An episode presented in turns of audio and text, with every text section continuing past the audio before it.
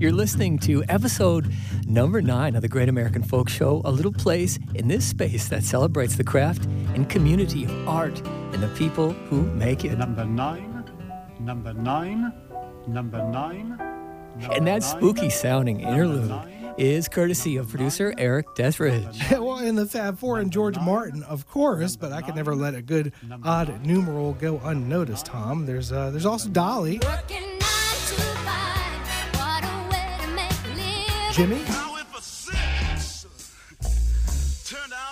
nine. and while not a lyric in the song, there's Emerson Lake and Palmer's Evil Nine. I mean, come on. To be known, the exhibits I was shown were exclusively our own, all our own, all our own. So come on and enjoy the show. And we're going to start it off with Chicago indie band Fran and a session from frontwoman Maria Jacobson. We'll start with a song called So Long.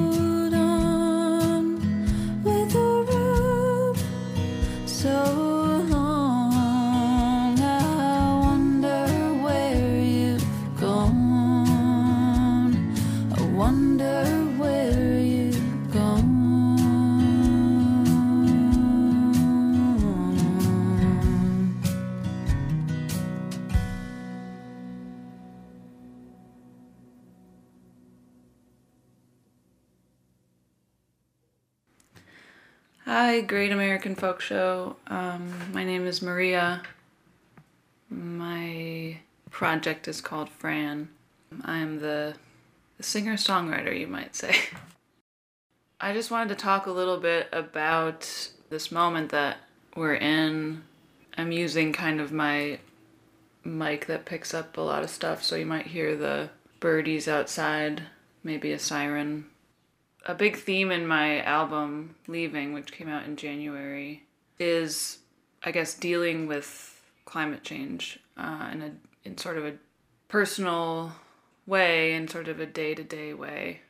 And with the ipcc report coming out and it sort of sounding the alarm of a last call for sweeping change in a pretty um, fossil fuel addicted world.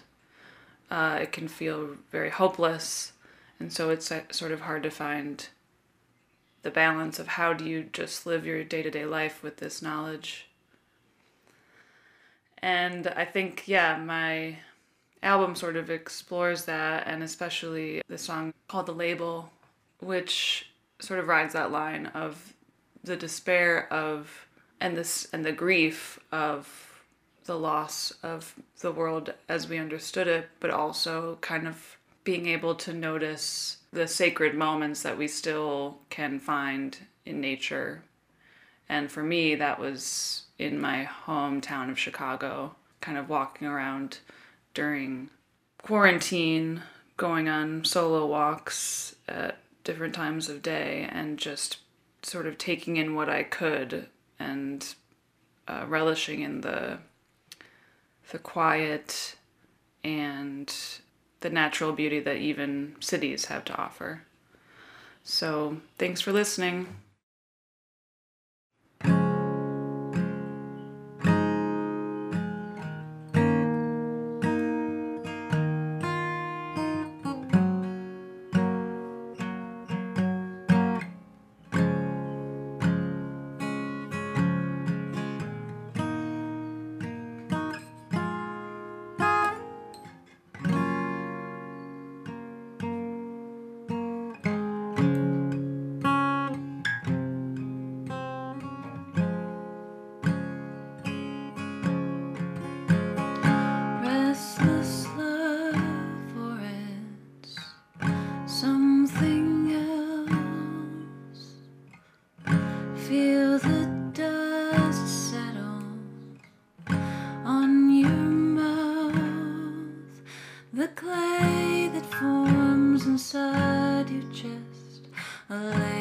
Sticky sound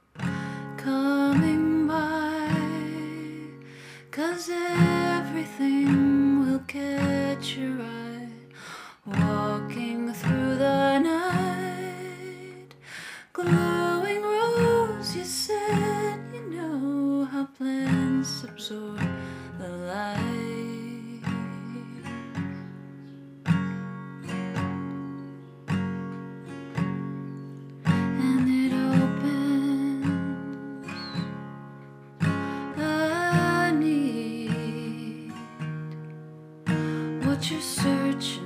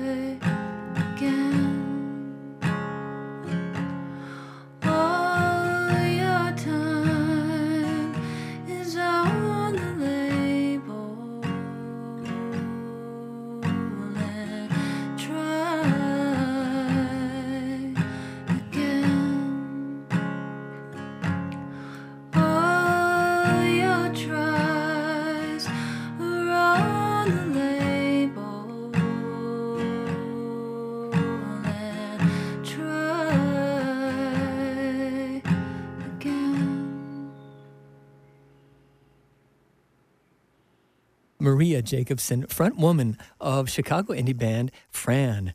Fran with an F. Okay, and check this out. The next band that we've got, English folk pop duo who was signed to Island Records. Hey, it's another band that starts with an F. This one is called Flyte. So we've been thinking about happiness and writing and the combination of the two things. And are they adversaries? Do they battle each other? The, the notion of comfort and happiness and a good song um, or a good writer. And in the past, we've prospered from difficult times and, and sad themes. And we've been cursed recently with good, healthy relationships and um, I think well worked out kind of life balances. And uh, I even remember talking to my dad and telling him I was feeling good, feeling happy. He kind of went, Oh dear, that's bad news, isn't it? I mean, you're a writer, and what, what are you going to do about that? And um, you know, I guess I think in a state of defiance or a kind of willingness to prove ourselves wrong, or the notion that happiness is, is the enemy of, of good writing, prove that wrong, as it should be proved wrong. We've tried to write many a song in the realm of the comfortable, and the um, good relationship can be a good song. And um, a song that I can play now, it started with uh, the idea of writing a, a wedding vow, something you might say to someone. It began as a little poem, and it's, and it's, it's called Even on Bad Days. And uh, we put it to music now. It's not a song that's um, yet out, but it will be later in the year. But this is our sort of meditation on that. Here we go.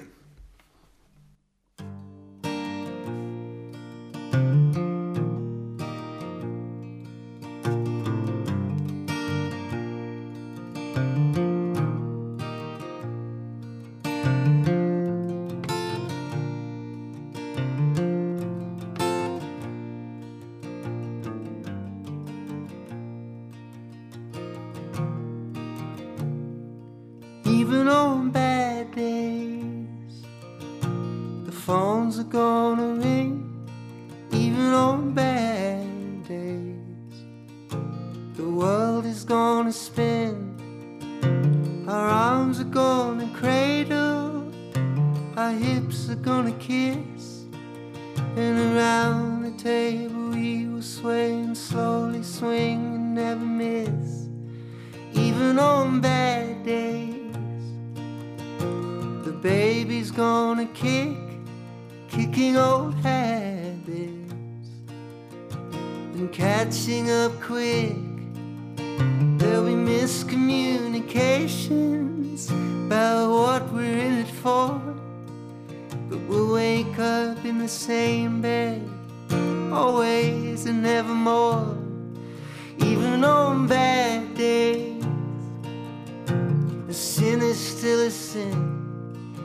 Even on bad days, we'll know where we've been. The locks are gonna change, and the roads are gonna jam, and we'll go to see my father, and he won't know who I am.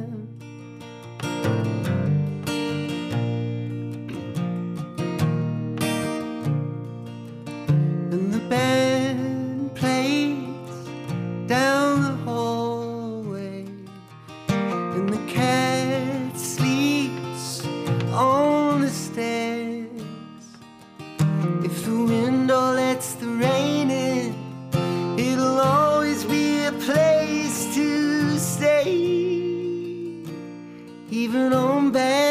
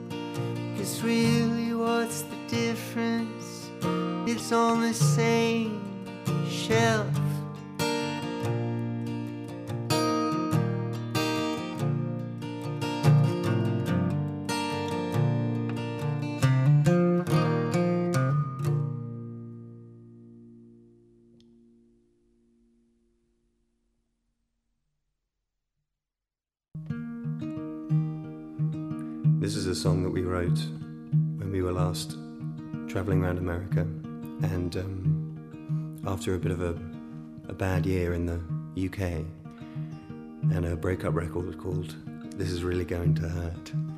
Uh, this song was written and put on at the end of that record, inspired by our travels, as a sort of positive question mark.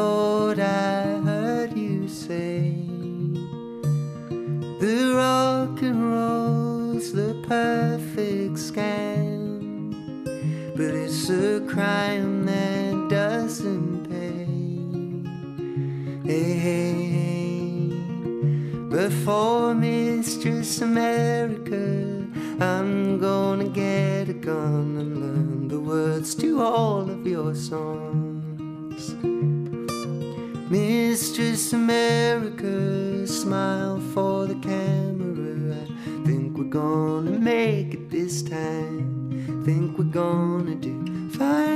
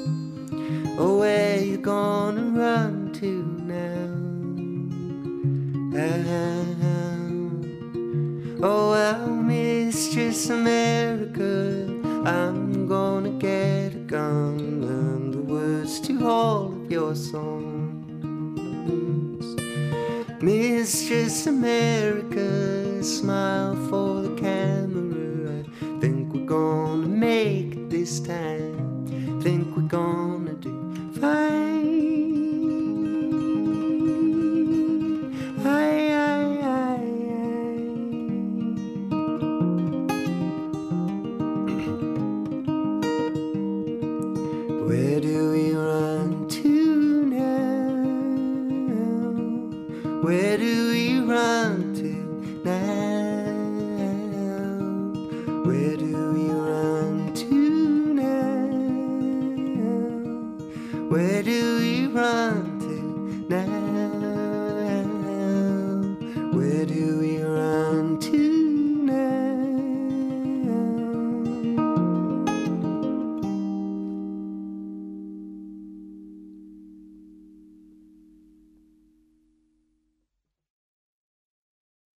American from English folk duo Flyte.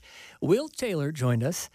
And wh- what an interesting uh, band that Flyte is, and the songs that they make. They they've kind of dabbled in the dark stuff, and they've gone to the light stuff. I think being from England, you can't help but be influenced by the Brontes and uh, by Shakespeare, and I think there's a lot of that. I think they play with a lot of that in their music. Bronte. I mean, of course, in the Eng- English moors and, and Yorkshire and things like that. I mean, I, I actually live there. It's pretty rugged. You know exactly what that's oh, all yeah, about. Absolutely. So playing in darkness and light is a very sort of uh, English thing, and I know that uh, Flyte were were pretty dark as far as like relationship breakup type songs, and I think now uh, even the one you heard live was uh, more uh, almost sort of a, a sweet w- wedding vow, if you will, but still a tinge of darkness underneath of it, and I, I'm always drawn to the darkness and the light of uh, folk pop music, and Flyte does it pretty well. Well, I am too. As you heard Will talk about, uh, he had this conversation with his dad, and his dad was saying, you know, what are you going to do now that you're writing those kinds of songs, that you're writing kind of the lighter songs?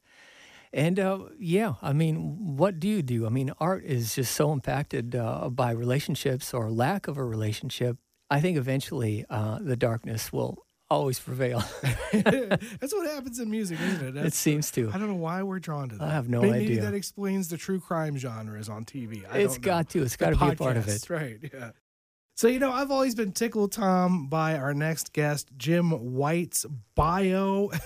I've seen this over the years. Used to spin some of his records. It says he's been a ditch digger, a suntan oil salesman, a landscaper, a dishwasher, a fry cook, and here's my favorite part a fashion model, a fashion photographer, a professional surfer, and one thing we do know is true a New York City cab driver. Tom, I and your fans have known that you have had just one job in your life, right? Singer, songwriter, professional, touring and recording, musician. Okay, that's two, maybe three if you count radio and podcast host, four and five.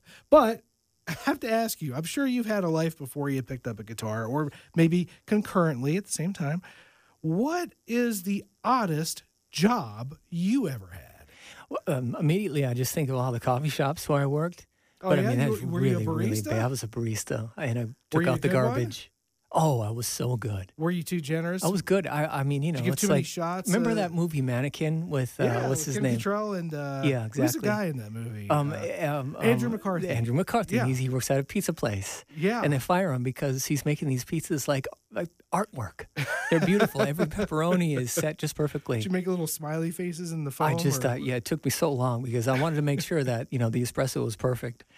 But no, my my hottest job is um, okay. So when I was first doing music, living in Los Angeles, barely making any money, I was trying to figure out how I could you know get a flexible job, and that's very difficult to do. People end up just getting really creative. Somebody eventually told me that you know what you should do is um, you should meet here at this address at this time and, and see if this is for you. Stand in line and they're going to usher you in as an audience to some of these TV shows and daytime TV shows. Oh, you're in the studio audience. You're in the a studio audience, and Wow, you can actually hit a couple of those every day. And make for it? yeah you get you it's you make a little not a whole lot but enough if you really scrimpted s- and saved you could kind of make do with that and so for you know a number of months i don't know how long it was i'd probably say it was like at least a year that's what i did Okay, so who did you see? What shows did you witness? I can't. I can't remember half of them because uh, they're all off the air probably now, or they were local, and I didn't even care. Uh-huh. But one of them was uh, uh, Miller. Um, what's his name? Uh, the comedian, not Dave Uh, Miller. oh, Dennis Miller. Dennis Miller. How could I forget Miller, his name? who did yeah. the, the weekend update on Did SNL. the weekend up? Yeah, that's the guy. And he had. I think it was just the Dennis Miller show. Yeah, right. Remember when he had the theme yeah. song? You mean Everybody when he had the talk show? Everybody wants to rule the world, and he, Yeah. had, he had the talk show on, and you were in the audience. was in the audience. Wow. Yeah, and it was a learning experience for sure. And uh, you know, th- there was very little that they asked of you. I mean, you had to have your hair combed and you had to wear nice clothing. Yeah, and wait, sometimes whoa, it would pair whoa, you up with people. Hold on, you to be in the studio audience, they insisted that you comb your hair. A lot of people. I, these are artists, you're, you know, that, and n- not that artists don't comb their hair, but I mean, you know, it's kind of like you're taking a step out of your own skin and putting on a costume, and you have to kind of look the part of an audience member. And I think that was a requirement. If there Yeah. was a requirement that you had to, you had to be presentable. Huh? I remember uh, being in the audience for a David Letterman show at the at the uh, Ed Sullivan Theater, and all I remember about that was they they wanted you to clap. All Be time, enthusiastic. e- even if the joke was dumb, Yeah. just to make the host feel good. I, I guess that's sort of a thing. Like you have to like be on cue to to clap. They have the sign, of course, applesauce. If you remember the Garry Shandling, Gary Sanders show starring Garry Shandling and Rip Torn, uh, that was the cue. That- So did you have something like that too with uh, Dennis?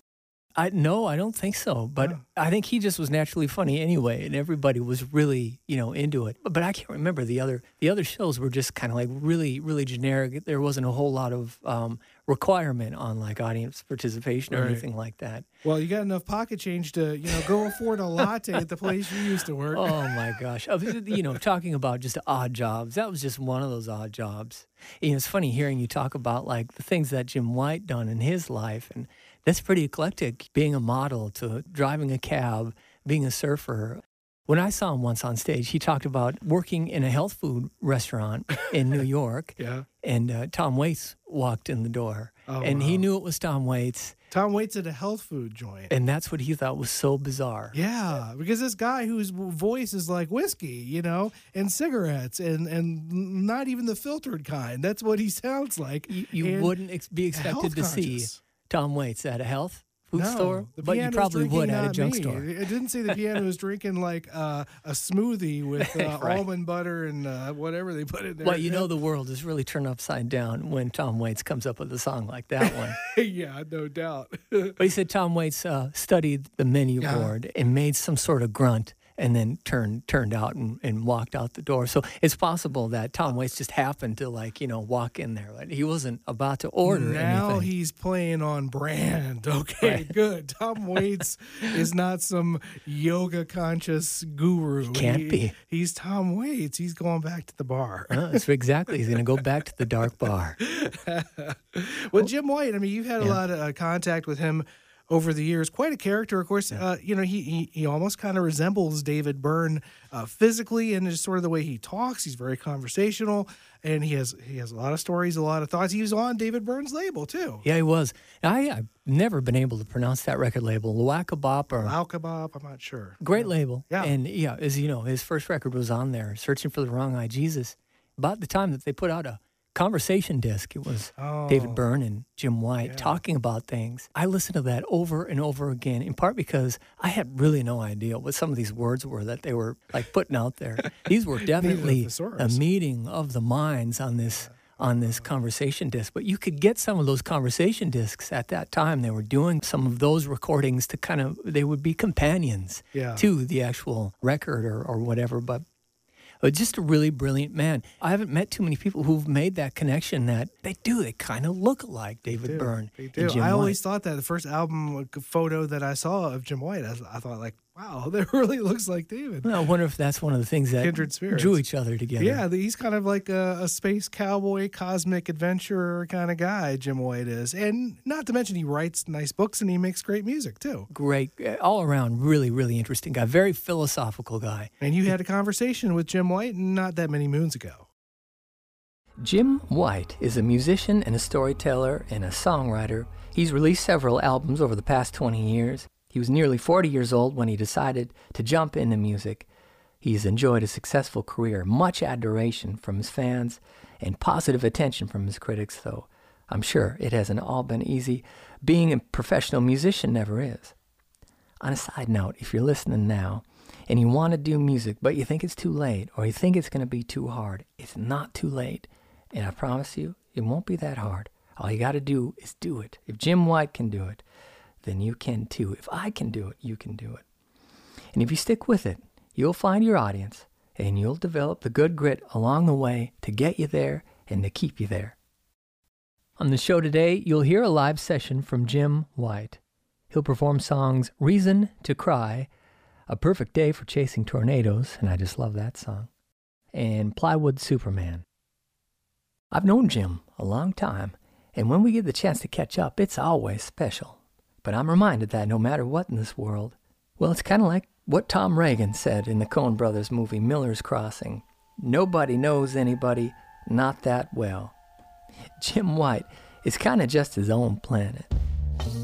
Or like a wanderer who comes over to warm up his feet in front of the electric heater before he's off again. But his impression will always last, and I know you will enjoy what you hear today. Jim is on his phone in Florida, and I'm on my phone, actually in a barn in the middle of the prairie. Let's go to that conversation now with the one and only Jim White. Static on the radio. Static on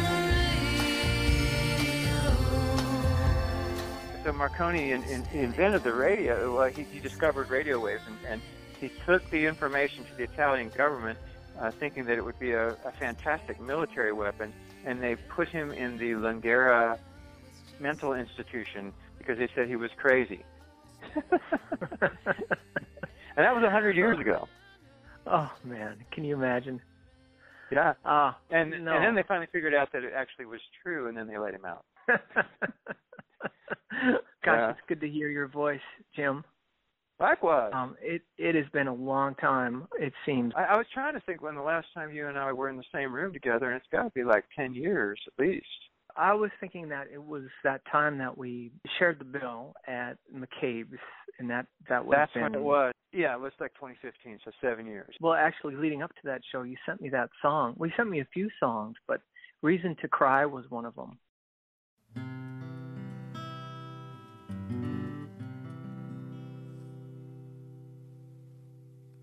While walking to church one Sunday morning, neath the drizzle of a cold November sky, from far away in the woods, I heard a wailing as though someone had died. I followed that voice past alder and oak to where strewn like a rag doll on the ground. I found a young woman unknown to these parts, and from her lips came that terrible sound. In her wailing, she heard not a word I said when I asked her the cause of her pain. And so after a while, I just left her lying there, all alone in them woods in that rain. I figured she might just have good reason to cry. She might just have good reason to cry. For when trouble comes a calling in the blinking of an eye, you might just have a good reason to cry. Well, I hurried on up to the church house where my preacher he had just begun to sing that old hymn my sweet mama always sang to me before the Lord took her away from us last spring. When I opened my mouth to join that joyous choir, come sailing out from somewhere deep within, came the mournful wailing of that forlorn maiden, not the comforting words to the hymn. Well, my neighbors, they looked around and wondered. I looked back at them with baleful, teary eyes. I wanted to join in and just sing that happy song, but I couldn't, for I'd sadly realized I might just have good reason to cry. I might just have good reason to cry.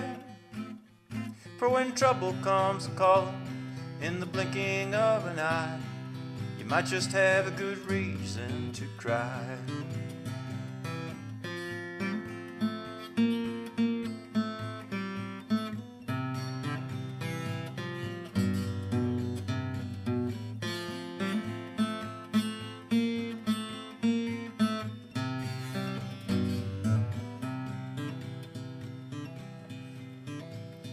My church folk, they gathered all around me. They laid hands on me and prayed for my soul. But I pushed them away and I fled that dreadful place, swearing never more to church would I go. These days I walk among the alders like that heartbroken maiden in the rain. Yes, I wander these woods just wailing my lament to the tune of that old hymn my mama sang. And my neighbors these days, they mostly shun me as they walk by on their way to pray and sing. And though I envy them the bliss of their devotion, I fear one day too that they'll feel sorrow's sting. For we've all got a good reason to cry. We've all got a good reason to cry. For this life's a train of sorrows, one's to come and one's gone by. So it's just a matter of time before we all find our good reason to cry.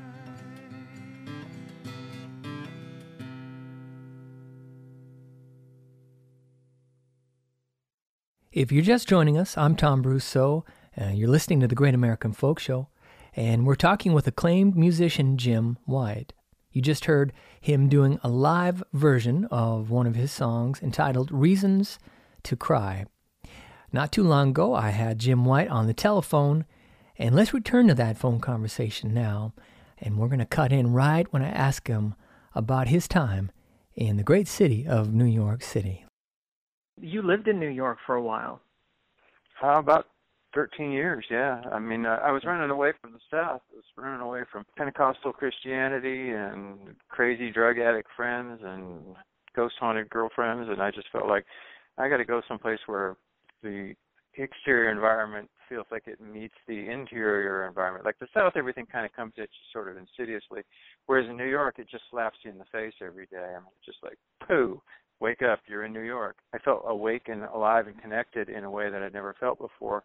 And interestingly enough, my uh, now 23 year old daughter, she's always had trouble. She never did much with school. She hated school, dropped out, led a rambling kind of life. She just moved to New York and and she's thriving and loves it because she said the same exact things. It just it's a city that has the same energy as what's going on deep inside of her of her psyche.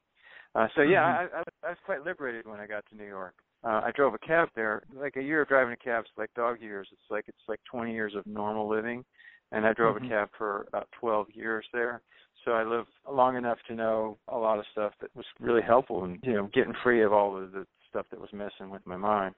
So when you were driving cab, you did this for 12 years in New York City. Were you writing songs? Were you performing? Were you doing all of that as well, Jim? Oh no, no. I started playing guitar when I was 18. I broke my leg twice in one year and couldn't walk for a year. And I'm I'm like super hyper and athletic, and uh, all of a sudden I couldn't walk for a year. I mean, it was a bad break. And someone left a guitar at my house, so I started writing songs because I couldn't figure out how to play "Smoke on the Water," you know. so it's like four chords, couldn't figure it out. So it's like, okay, I'll make up my own. And uh, I wrote songs of my own, and then when I was 27, I, I'd written hundreds of songs by then. Uh, I got my hand caught in a dado saw. It's the worst saw to get your hand caught in. The doctor, when he saw my fingers, said, "Whoa, you must have quick reflexes because you've still got fingers left." And that was a dado saw. So I stopped playing from 27 till about 37, and my fingers slowly healed, and I started writing one finger songs, and two finger songs, and then three finger songs, and probably about 36 to 37, I had a nervous breakdown and ended up bedridden again. And while I was bedridden, I got guitar out and started writing songs. Uh, at that point, uh, it felt like kind of like the party was over, and I was going to be checking out of planet Earth pretty soon. I was very, very, very sick with uh, a, a malady that I later learned was called peritonitis. I went to the health clinic, the free health clinic. I had no money. I was twenty thousand dollars in debt, student loans, and I went to the health clinic and they gave me some penicillin and nothing happened. And then I got sicker and sicker and sicker, and for months I was going down and down. And while I was going down, I was thinking, okay, well, before I go, I want to write a few songs. I want to Hmm. say something from my heart to leave behind, and those are the songs that ended up on Wrong Eyed Jesus.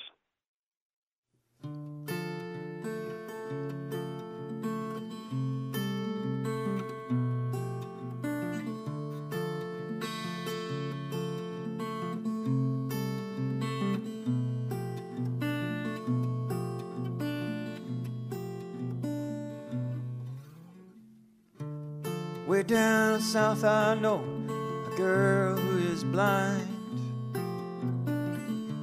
She walks alone along a lonely highway each day. She dreams that one day a man will pull up in a car. He'll open up the door, she'll climb in. He will say, He'll say, Hey, babe what you know. Hope you're ready to go, cause today is a perfect day to chase tornadoes.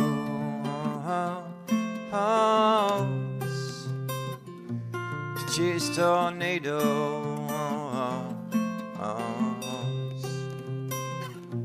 Yeah, when Wild wind whips around your head, you know, yes, you know that you have found a perfect day. Yeah, yeah, yeah, yeah, yeah, yeah, to chase some tornadoes.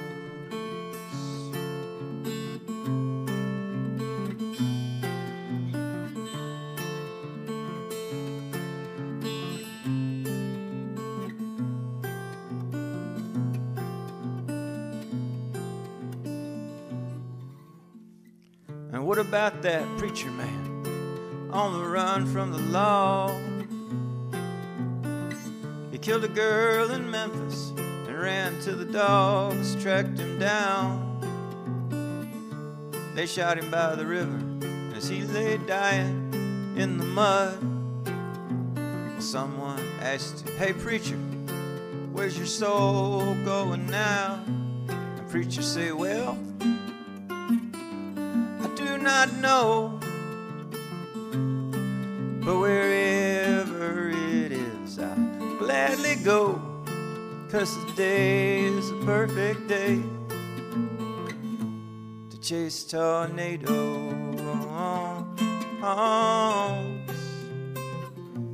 To chase tornadoes. Yeah, when the wild wind whips around your head, you know, yes, you know that you have found a perfect day. Yeah, yeah, yeah, yeah, yeah, yeah, to chase tornadoes.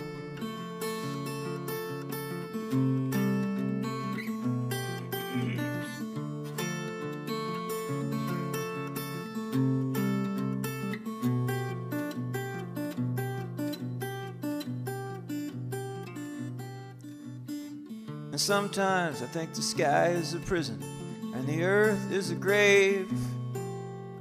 Sometimes I feel like Jesus in some Chinese opera. Sometimes I'm glad I built my mansion from crazy little stones. But sometimes I feel so goddamn trapped by everything that I know. And I wish it wasn't so. Cause the only thing that anyone should ever know is that today is a perfect day. Yeah, yeah. To chase some tornadoes.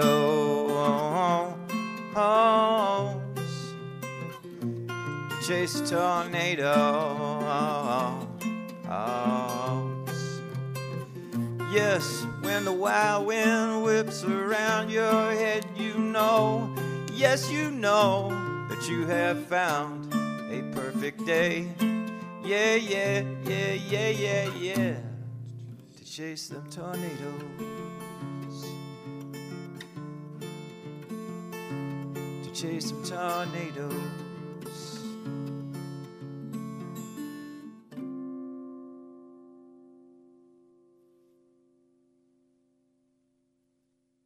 Jim White on the Great American Folk Show with a live version of A Perfect Day to Chase Tornadoes. Just love the title of that, which appeared on his 1997 debut album, Wrong Eyed Jesus. We return to our phone conversation in which I asked Jim about the time of his much praised first record, in which all this pent up creativity was finally bursting out not only was it waiting to get out, the circumstances had to be right, and I had to be broken for it to come out. Mm. It would never Mhm. come out so long as I was still functional. When I got to the point where I had to surrender and say, I give up, I can't make it anymore, then I will say some sort of grace descended on me. And Yeah. I wasn't writing songs like that before this, this sickness hit me. I could tell when I wrote the first one the first one I wrote like that was a Perfect Day Chase Tornadoes, and I could tell after I finished writing it that something was, you know, some great seismic change had happened inside of me, uh, and you know, I assumed it was part of the sickness that I had. Who knows the cause and effect? Your songs are so unique. It's hard for me to think of a question for you to to ask you that would be a question that I might ask somebody else, which would be, what is your songwriting process? I'm just wondering what what it means to you. Coming from someone who who I equally respect as a songwriter, I'm I'm, I'm grateful for your appraisal. Thank you. In terms of songwriting, uh, it was therapy, and it was also spiritual in that the stuff on Wrong Eyed Jesus was a cry to the universe saying, "Please listen, I have something." I have a gift that I want to offer the world. I kept trying as an artist to offer my gifts to the world, and they the world did not want them. so that's tough because you feel like okay as an artist if the world does not want my gifts then there is no universality in what I am doing. And if there is no universality in what I'm doing, then this is some sort of, you know, self-flagellation basically. Your art form if it doesn't connect to a larger realm, if it if it only appeals to you and two of your friends who live in their mom's basements, then you know that that art form doesn't have the validity that something that connects more souls.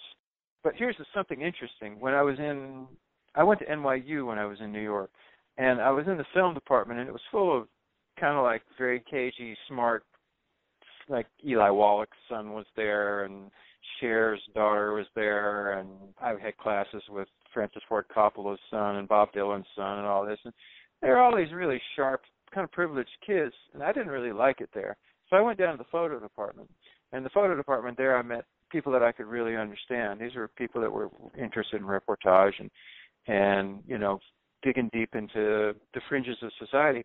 And my best teacher there, she could see I was struggling with trying to find a way, and she told me this.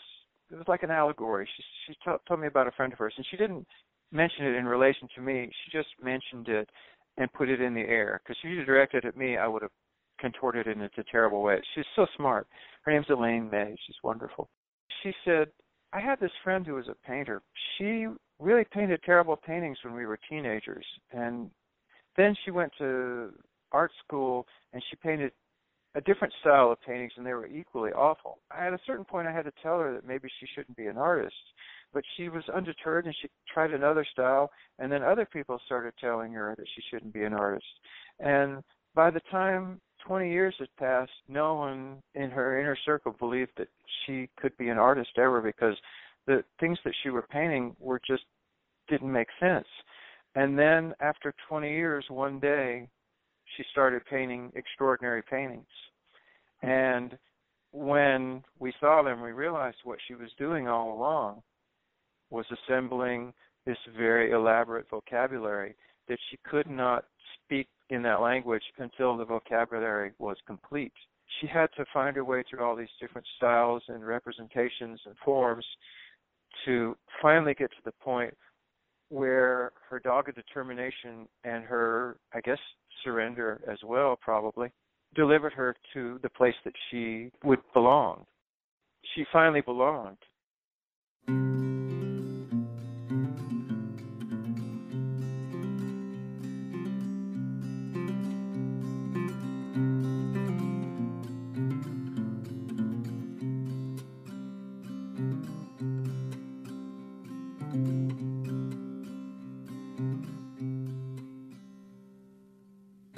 Down at the drugstore where they sell medicine.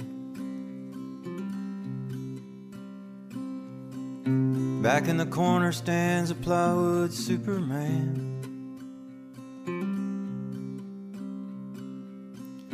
He never saved nobody from nothing. He just leans against the wall, looking sad.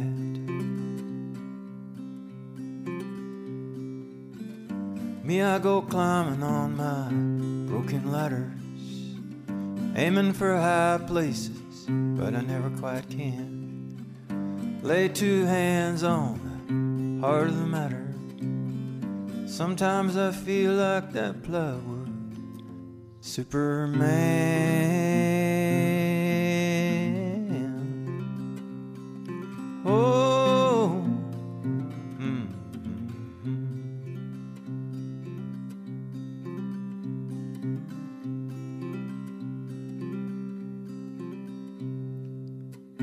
Night at the truck stop, the cashier at the diesel desk.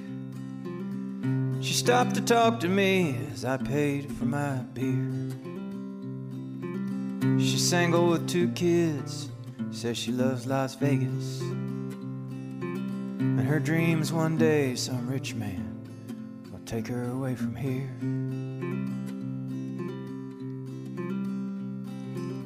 When she goes climbing on broken ladder, she's searching for some sweet, far off promised land. But nobody never breaks free of nothing, wrapped in the arms of a plywood Superman.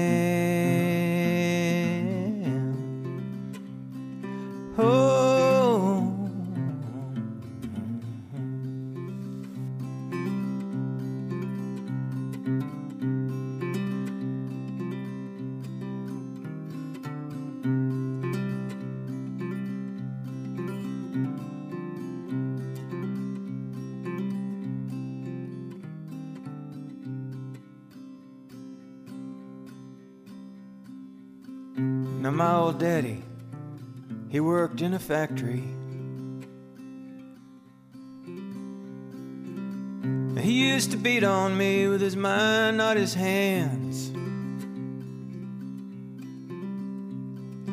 And though for ten years he's laid in that grave up in Birmingham. To this day, I still hear him saying, What a useless thing I am.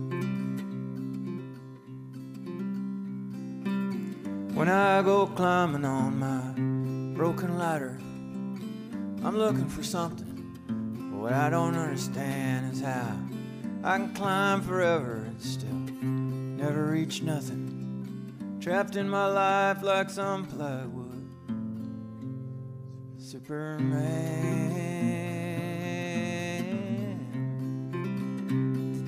Oh.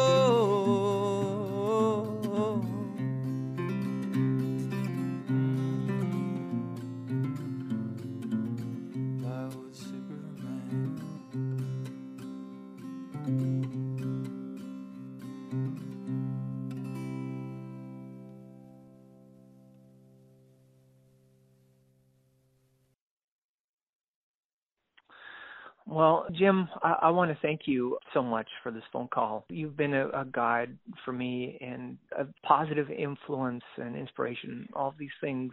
Well, thanks. That's kind of makes all that mess that I made feel a little more uh, reasonable. Because sometimes when you're making messes, you think that this ain't going to do nobody no good. well, be well, my friend, and till we meet again. Then. All right, Yeah. brother. Take care.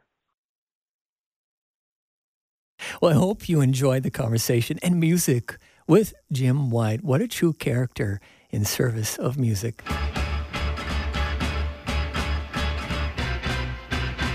And that's our show. We'd like to thank our sponsors, the Lorac family, the estate of Blair Flegel, Minnkota Power Cooperative, and the John and Elaine Andrus Charitable Trust.